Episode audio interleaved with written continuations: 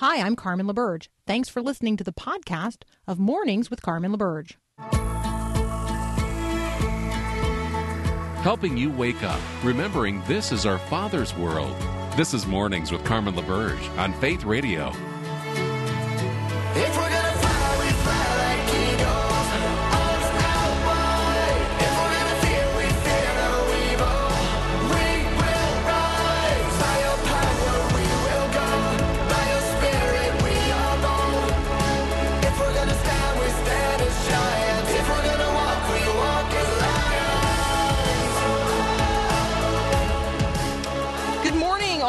Monday of Holy Week. Yesterday was Palm Sunday. I trust that you cried out, Hosanna, Hosanna.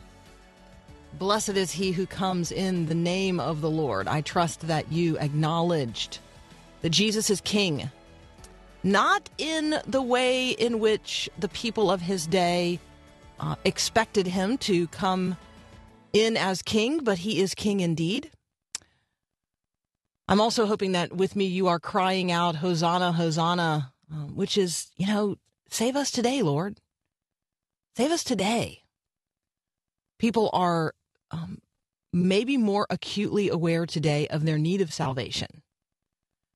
It occurs to me that SOS means save our souls, SOS. And there are lots of people in the culture today sending up an SOS. And you and I, as Christians, are meeting that SOS with an H O P E. That's right. You and I meet the world's SOS, save our souls, with the hope, H O P E, helping others perceive eternally or eternity, however you want to view that, helping others perceive eternally. That's the answer to the SOS that people are sending up today. I just want you to encourage you today um, to be answering the SOS of the world with the HOPE of Christ. We have really nothing else to which we cling.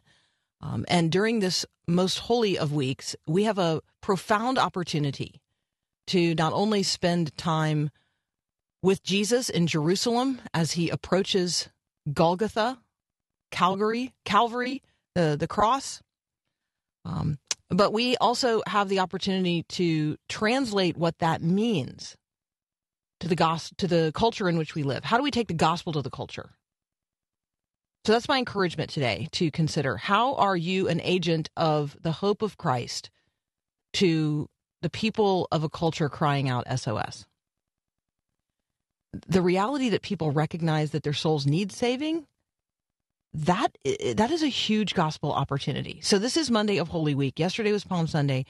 Next Sunday is Easter in between, we will uh, journey with Jesus in Jerusalem on his way to the cross. COVID 19 cases are expected to spike this week in the United States. That is uh, the word from the U.S. Surgeon General. It's also the word from uh, the president and the vice president. If you have been listening or reading any of the reporting or hearing any of the reporting out of any of the White House briefings over the last few days, this is the week that we are expecting uh, cases of confirmed coronavirus, not only infection, but deaths to begin rising. Remember that those numbers of deaths are going to lag by 10 days to two weeks following um, whenever we reach the peak in terms of diagnoses. And so, as our number of confirmed cases continues to rise, then we are looking 10 days to two weeks out from that in terms of the spike in confirmed deaths caused by the coronavirus or attributed to it. And so let's just be mindful of that. We are facing a couple of weeks here in the United States where uh, death is going to come with a frequency with which we are not used to um, hearing reports. Now, to be fair, if you and I heard a confirmed, um, accurate reporting every day of the number of abortions performed in the United States, uh, the death toll by coronavirus would um, not seem so staggering to us. But we don't talk about things like how many people die every day as a result of abortion in the United States. We, we talk about big round numbers at the end of a year, something like close to a million, but we don't talk about it on a day to day basis. And so let's be sober in the way that we think about the numbers being reported in terms of um, in terms of reality and the culture in which we live and the culture of death in which we live. All right, next up, um, I've got Zach Jenkins back. He is an infectious disease specialist. He's a professor of pharmacy practice at Cedarville University.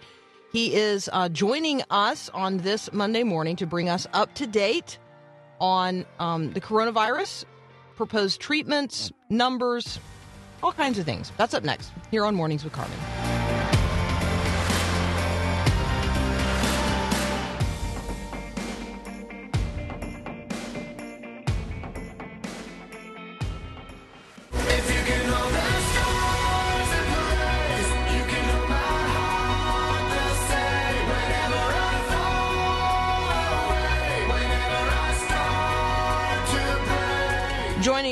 Now, Professor Zach Jenkins from Cedarville University. He joined us last week. He is here again this week. We appreciate you being here.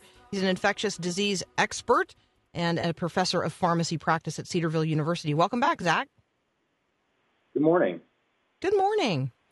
So I know that each and every week you are um, uploading a uh, a video to YouTube to help us sort of understand where we are in terms of the coronavirus. Um, and I know that this week's uh, video really focuses in on the hydroxychloroquine.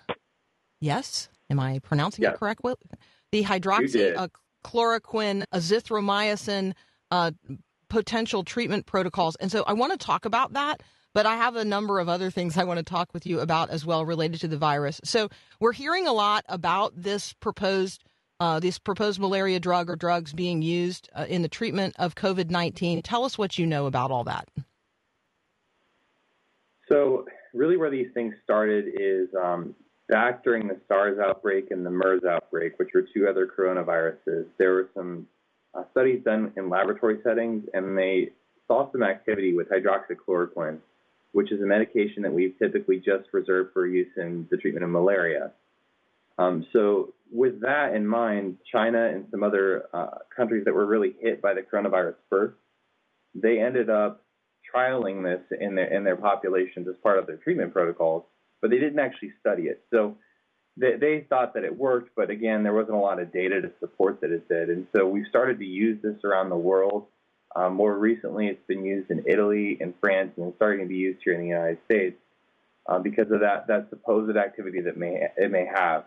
Um, because one of the challenges that we've had with with uh, COVID-19 is we really don't have any true treatments outside of just providing supportive care.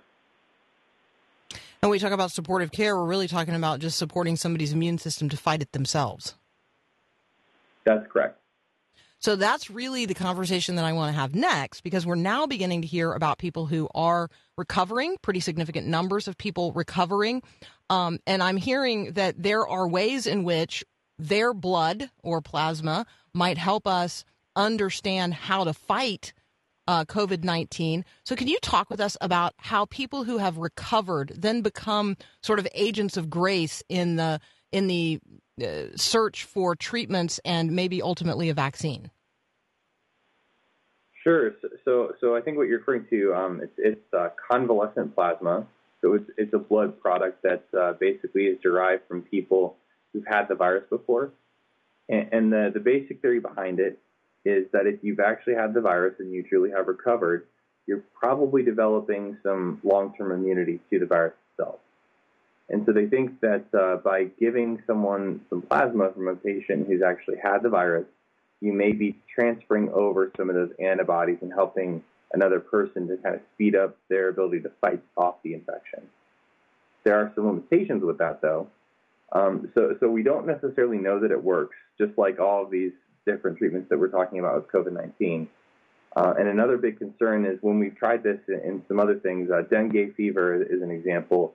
It was actually kind of paradoxical in the sense that it actually made them worse than better. So we have to take some of those things with a grain of salt still, but there is definitely some promise to the thought that maybe this could prove to be an effective treatment modality. What else do you think today, um, Zach? I mean, my list includes things like okay, we have. Um, uh, we were at the point where we were seeing something like 40% or more than 40% of people tested in New York um, test positive. Now that number is in the high 30s. I'd like to talk about um, those places where the percentage of people tested, uh, you know, the positive tests are, are going down. But then just right across the river in New Jersey, they are now up over 40% in terms of tests that are returned that are positive.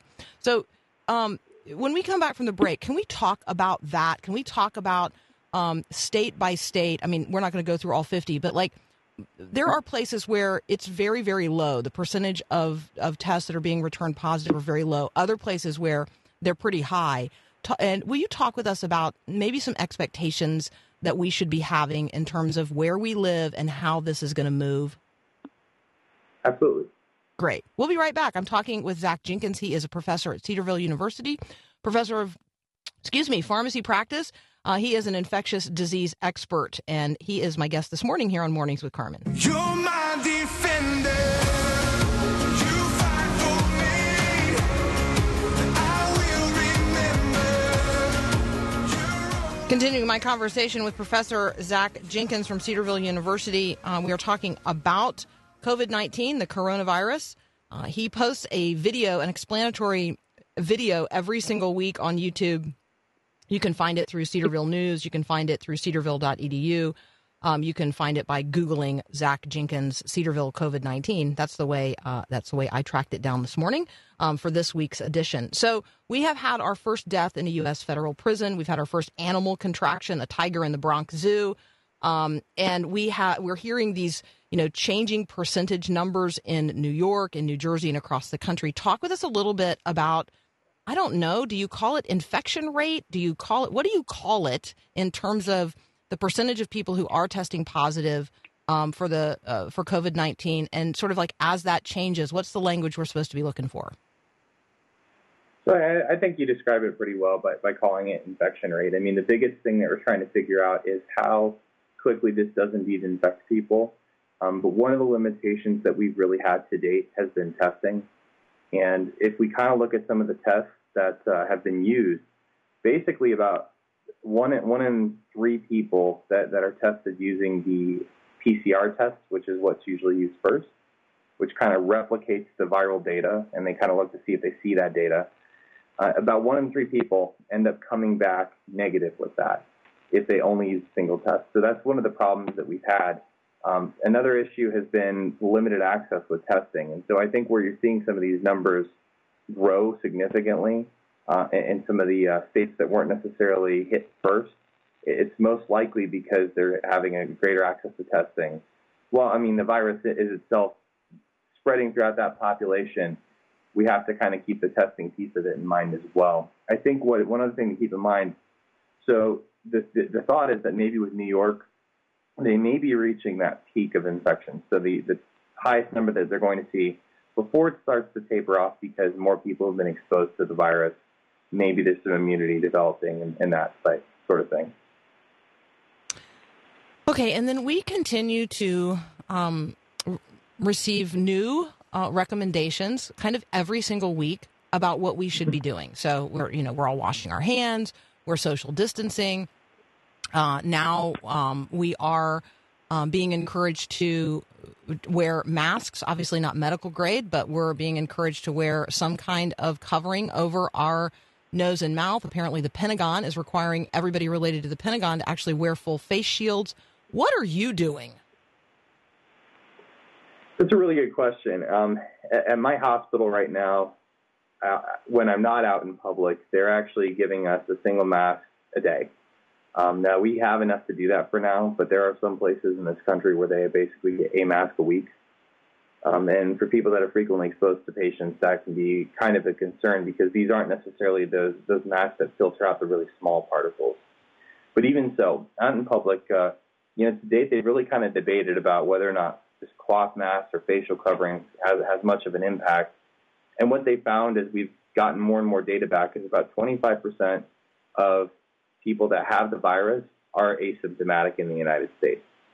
So what that means is they may have no idea they have the virus, they don't have any symptoms, and could be potentially spreading. And so for that reason, the CDC has revised their, their recommendation to say that we should be wearing masks when we can out in public, simply because we will pre- prevent the spread of the virus to other people through that way. All so, right, so I actually am holding a mask that uh, mother-in-law made me. All right, now let me ask this. So I don't, I don't, I don't have a mask per se at my house. Um, I don't have a sewing machine at my house. Even if I did, I'm not sure that I'm clever enough to do that today. Um, but I have a bandana. I have a scarf. I have, um, you know, c- can I just? I mean, other than I would look like a bandit a bit. Um, can I just do that? So, uh, without a doubt, you could use something like a bandana. And actually, the CDC has put out some recommendations on how you might be able to make a mask without sewing. So, you could take Oh, a nice. bandana, and I think they suggest uh, taking a piece of a coffee filter and sort of wrapping that piece up, and that's the part that ends up going over your mouth. Hmm. Um, so, that can indeed work. I am pulling that up today. I'm finding that on YouTube. I am making some of those. That sounds anything that does not require a sewing machine. That's now you're that's right up my alley. Um, oh, if it were okay. me, probably just duct tape across my mouth, so I understand. okay. As you look at this week, Zach, um, give us some sort of. Uh, do you see any signs of hope, and what sort of worries you most as you look toward this week?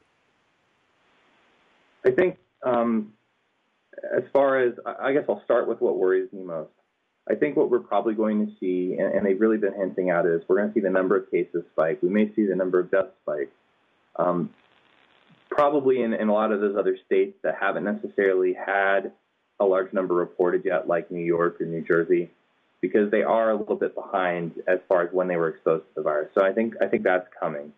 Um, the hope is this, this is the hopeful part. I think some of these states may start to turn the peak that are a little bit further ahead, and that, that might be what they're thinking about with New York in, in the next week or two.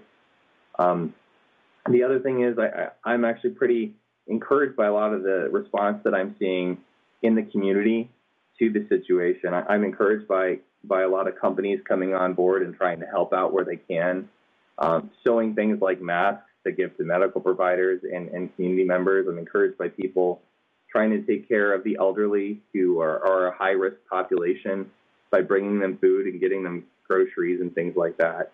Uh, I'm I'm encouraged by kind of the community staying in touch with each other through electronic means when we haven't really thought about that before. So I think there's some real silver linings. We're, we're kind of remembering what it's like to be with our loved ones and our families and kind of not be busy all the time uh, for, for the most part. And I think that's something to take away from this. Absolutely. Um, thank you again for joining us today. Uh, we really, we really appreciate it. Um, again, Zach, why don't you tell people what's the easiest way for them to find what you're doing each week on YouTube? So if you look up Cedarville University's YouTube account, you should actually see those COVID 19 videos posted right there. Uh, you could also search in YouTube Cedarville University COVID 19. Perfect. Um, and I guess the last thing would be you could follow the Facebook page for Cedarville University. Oh, that might be easiest for people. All right. So if you follow the Facebook page for Cedarville University, they are posting them. Um, they're posting the videos there as well. That might be the easiest uh, for our listeners as well. So Zach, thank you so much as always. Continued prayers for your health, your safety, um, God's God's heads of protection around you and your family and those with whom you serve. Uh, we really appreciate you being with us here today on Mornings with Carmen. Thank you so much. Thank you. We'll be right back.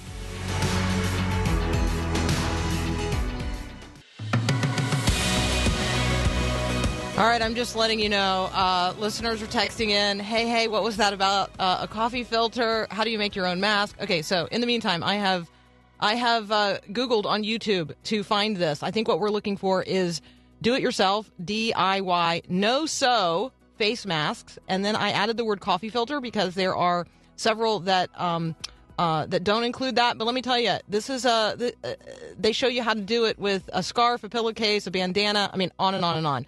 Um, pretty much, it looks like you need a coffee filter, some piece of fabric, and a couple of um, ponytail ties. Like that is really the sum total of it. Um, if you want to add a nose clip, then you you probably also need. Um, it looks like a paper clip that you're going to that you're going to use. So there you go. Um, all kinds of cool stuff out there. Don't um, don't be afraid to you know to use the Googler for this. Okay. Um, up next, I have another college professor. It's kind of like Smarty Pants Hour Monday morning here on Mornings with Carmen. Dr. Adam Carrington will be with us from Hillsdale College.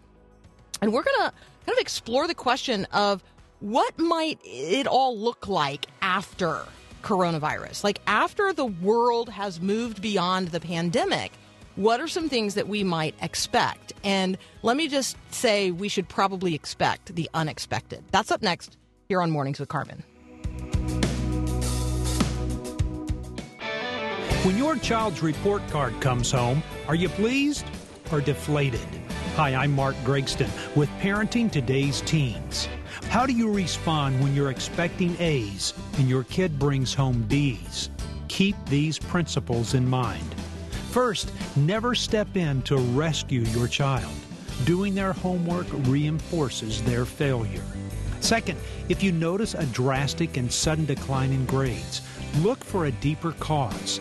There may be something wrong, such as depression or drug abuse. And finally, if grades drop, don't overreact by punishing poor performance. Your child's value surpasses a report card. Stay on their team and be the mom and dad they desperately need. Want more parenting help from Mark Gregston? Find encouragement through articles, books, and more at parentingtodaysteens.org.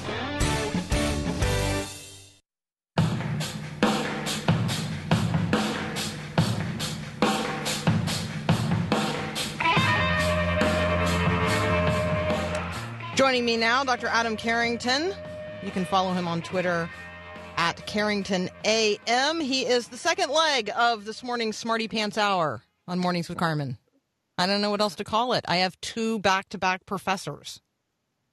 Wow, uh, uh, you may want to check the ratings after all of this, uh, right? Spike. see if I we've- expect a total spike in ratings. Yeah. well, I'm glad to be the second leg of the Smarty Pants tour. How's, All how's that?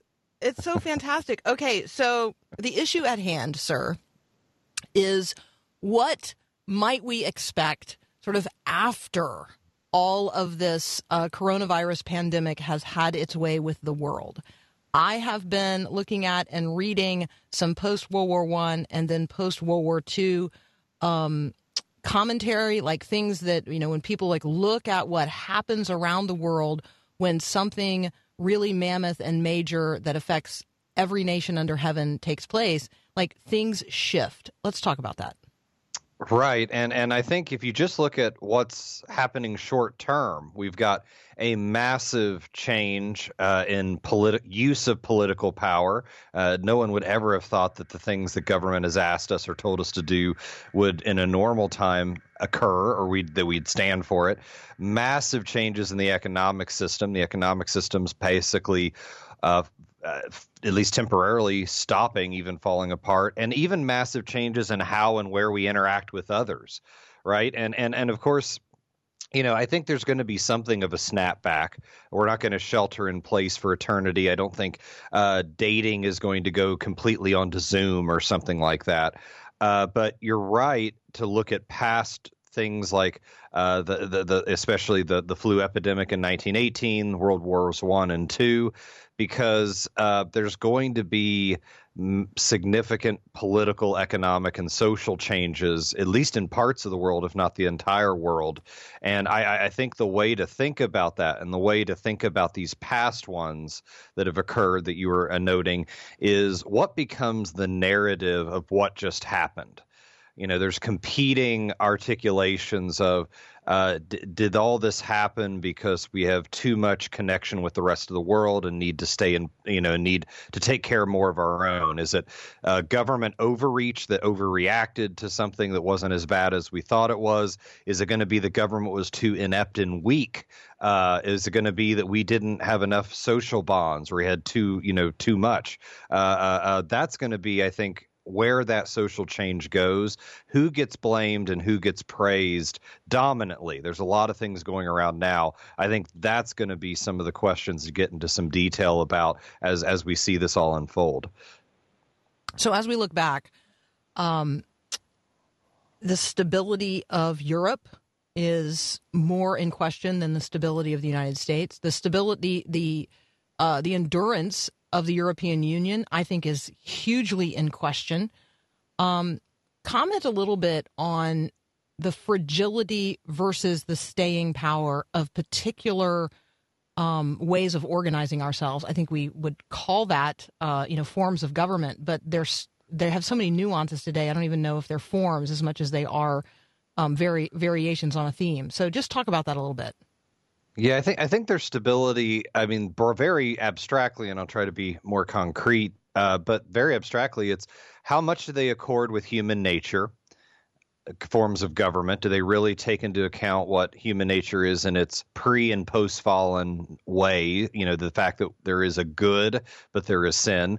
And how much does it account for the practice or experience of particular countries as opposed to imposing itself? And I think um, some of the instability of Europe is you have a fairly new, fragile, and I don't think entirely in accord with human nature system the European Union implanted on top of very long standing, if not always just and good regime types, in some ways trying to react to them. In many ways, the European Union, uh, just like the uh, uh, United Nations and all that, are in uh, reactions to World War II and trying to say we can never let you know Germany become fascist again. We can never have Europe for after two times, once in night in the night early uh, and then the mid you know uh, 20th century ravage itself and bring the rest of the world in. We can't let that happen again. Uh, but I think that there are serious issues with the EU and the way it is, in some ways, forced a one fits a size fits all version of, of justice and government on the peoples. The fact that how bureaucratic it's been, and that you're getting a very um, intense and I think damaging reaction to it uh, from a kind of uh, a nationalist uh, authoritarianism um, that some of these articles have talked about. And I think that uh, America's got its issues, and some of them have some parallels, but that I don't think we have quite that extreme imposition uh, and extreme battles between, I think, two more cartoonish versions of human nature uh, that need a kind of moderation between themselves, but seem to make themselves more extreme. I think the the the, the nationalist and the bureaucratic globalist versions of of politics are getting more and more cartoonish in Europe and making it harder and harder to govern decently. And I don't think this is going to make it any better. So I'm talking with Dr. Adam Carrington from Hillsdale College. We're, we're talking about you know some uh, some of the themes um, of conversations that we're likely to have after COVID nineteen uh, passes, at least this season of it. Um, this is a global event. It is uh, almost assuredly going to result in mammoth societal changes. It has already resulted in very big policy changes here in the United States of America. Political changes are likely to come as well. I believe we'll see a season of um, of reflection, lots of investigations. Those will some be good, some be bad, but it's those investigations, uh, Adam, that will, will likely sort of produce the who wins narrative, right? Like where is the truth? Where can it be found? Um, and then who gets blamed or praised? It will be some of that, and then there will be some reform that comes out of that. But there may also be just the collapse of uh, of current forms in in certain places around the globe. I think we have to prepare for that. I think we have to prepare for um, radical new realities in some places. And I think that how our international relations reacts or sees the world may have to change because of that. There's kind of a uh, a, a, a, dueling versions of the world. One that kind of looks like the world, uh, a, kind of Hobbesian world. Uh, Thomas Hobbes, a 17th century political philosopher, who basically said. Um, a lot of life and a lot of interactions between people and nations without any rules is solitary, nasty, brutish, and short. That there's nat, you know, that, that, that there's a lot of antagonism, there's a lot of uh, distrust, there's a lot of battles between countries versus another system that tries to really build a kind of super society over all the societies. And this kind of builds off some of the, the national versus uh, global things I was talking about before that tends to try to build trust and treaties and common agreements. And when the world goes from reform to revolution, and I think at least parts of this world, the the systems are going to get tested to the point where that happens um, a, lot of trust breaks down, a lot of ability to cooperate and work with each other becomes harder, if not impossible. And I think that who those become is going to be, like you said, the narrative. Uh, uh, uh, uh, and, and by the way, I don't mean narrative as in it's going to be pure political power. We should try to find what's really the fault here. Uh, but you know, a good example of that that's a minor one is when you had um, when you had the Great Recession. Wh- Who was at fault for the Great Recession back in 2008, 2009? Was it greedy uh, capitalists who were uh, ex- who were taking advantage of people, or was it a uh, government that didn't know how to regulate and uh, you know forced private businesses into making terrible decisions that hurt people? And and the way you answer that says a lot about are you going to say a freer market is the answer or a more socialistic market is the answer? Those are the kind of things when i say that who gets blamed makes a big difference as far as the reaction is going to be. And i think that's going to have massive uh, international relations uh, uh, uh, implications going forward as well I'm talking with Dr. Adam Carrington from Hillsdale College. He and I will return to this conversation in just a moment.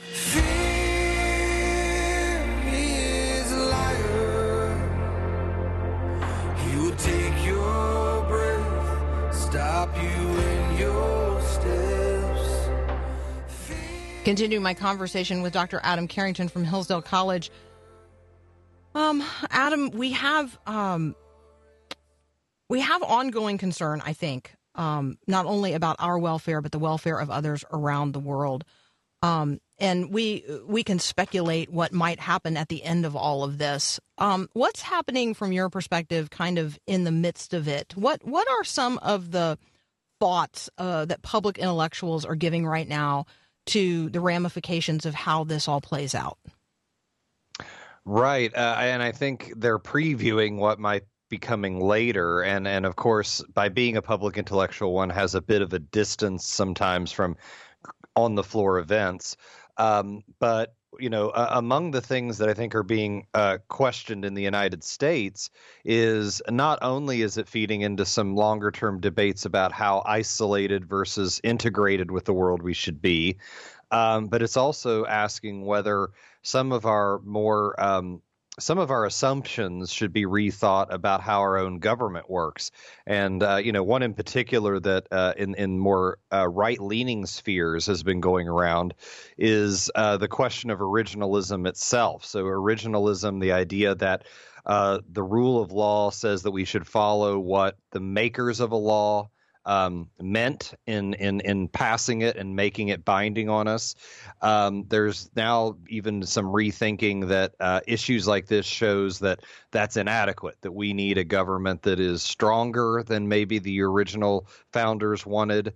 That is more uh, has a more uh, imposes more of its beliefs on what is good and right and just on on the people than than than maybe what the original intent thought. And so it's very interesting to see something that was that core. I mean i think it's a good one example because something um you know, it, it seemed that if you're going to be a conservative uh, politically, uh, to question the idea of originalism was to basically not be a conservative in, in a certain sense. And so the idea that uh, uh, some major figures, a major figure in the Atlantic uh, publication, you know, made this kind of claim, I think just shows how far this this, this might be going and how some how, how some of these things are being questioned. So when you use the term conservative, let's just define that for people. When we think of that term historically in our conversations here in the United States of America, what did it mean to be conservative?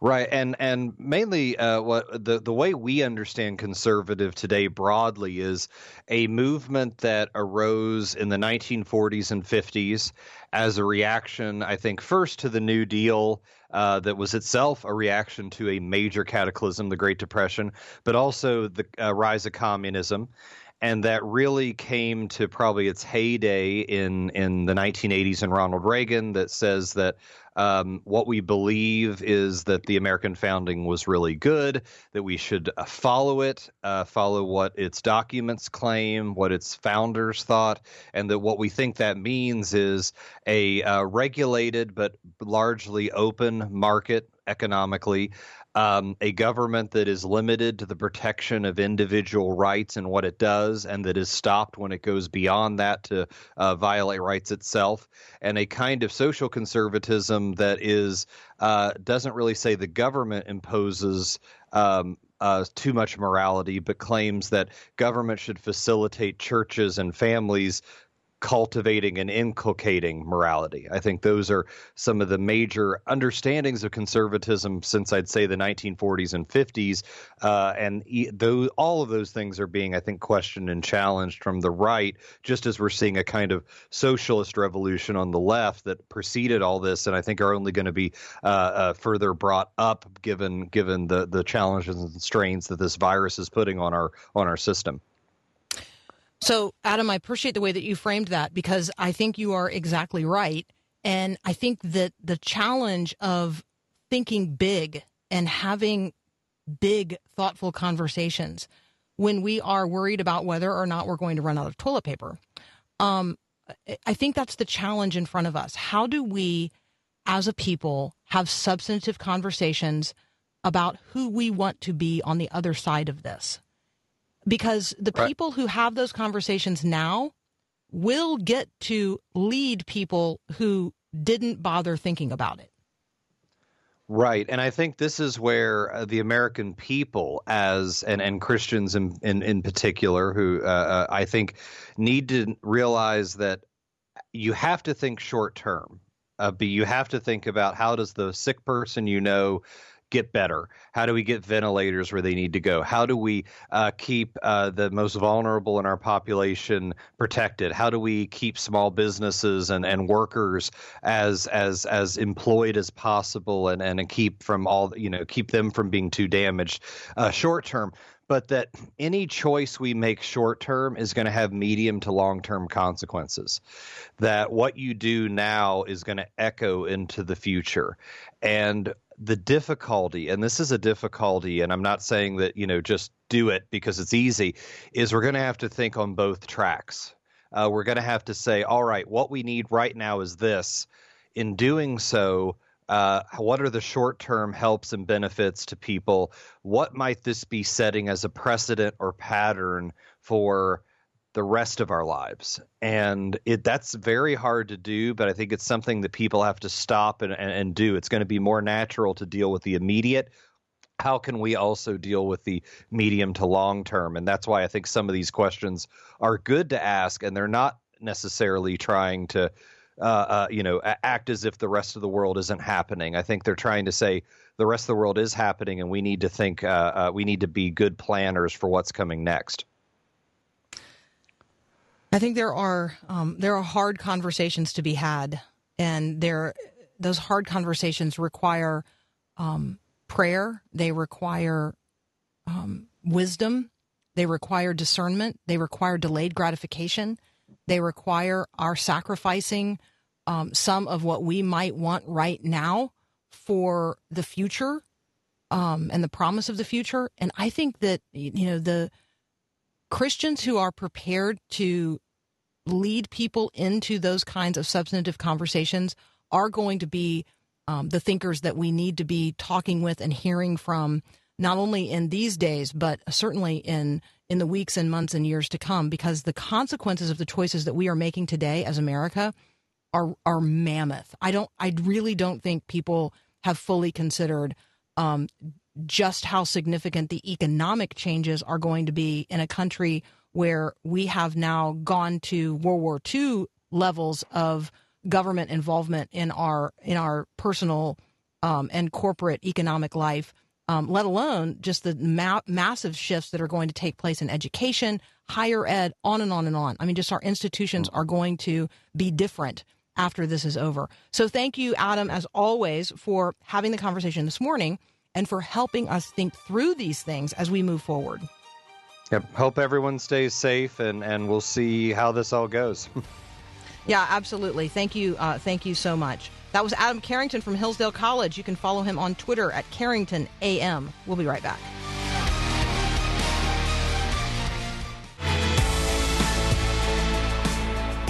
So, where in the Word are you today? Uh, today is the Monday of Holy Week. So, where in the Word are you today? Let me encourage you to map out a game plan for your reading during this week. You might have started yesterday at the end of the Gospel, uh, the 10th chapter of the Gospel of Mark. You might have started at Mark chapter 10, verse 46, and you might have read through Mark 11 11, which means you're going to pick up today at Mark chapter 11, verse 12 try to look at the rest of the Gospel of Mark um, day to day because it will take you all the way through Holy Week. And that is what I will encourage us to be doing each and every day. Let us be in the Word of God. Let us be walking with Jesus, journeying with Jesus as he approaches the cross.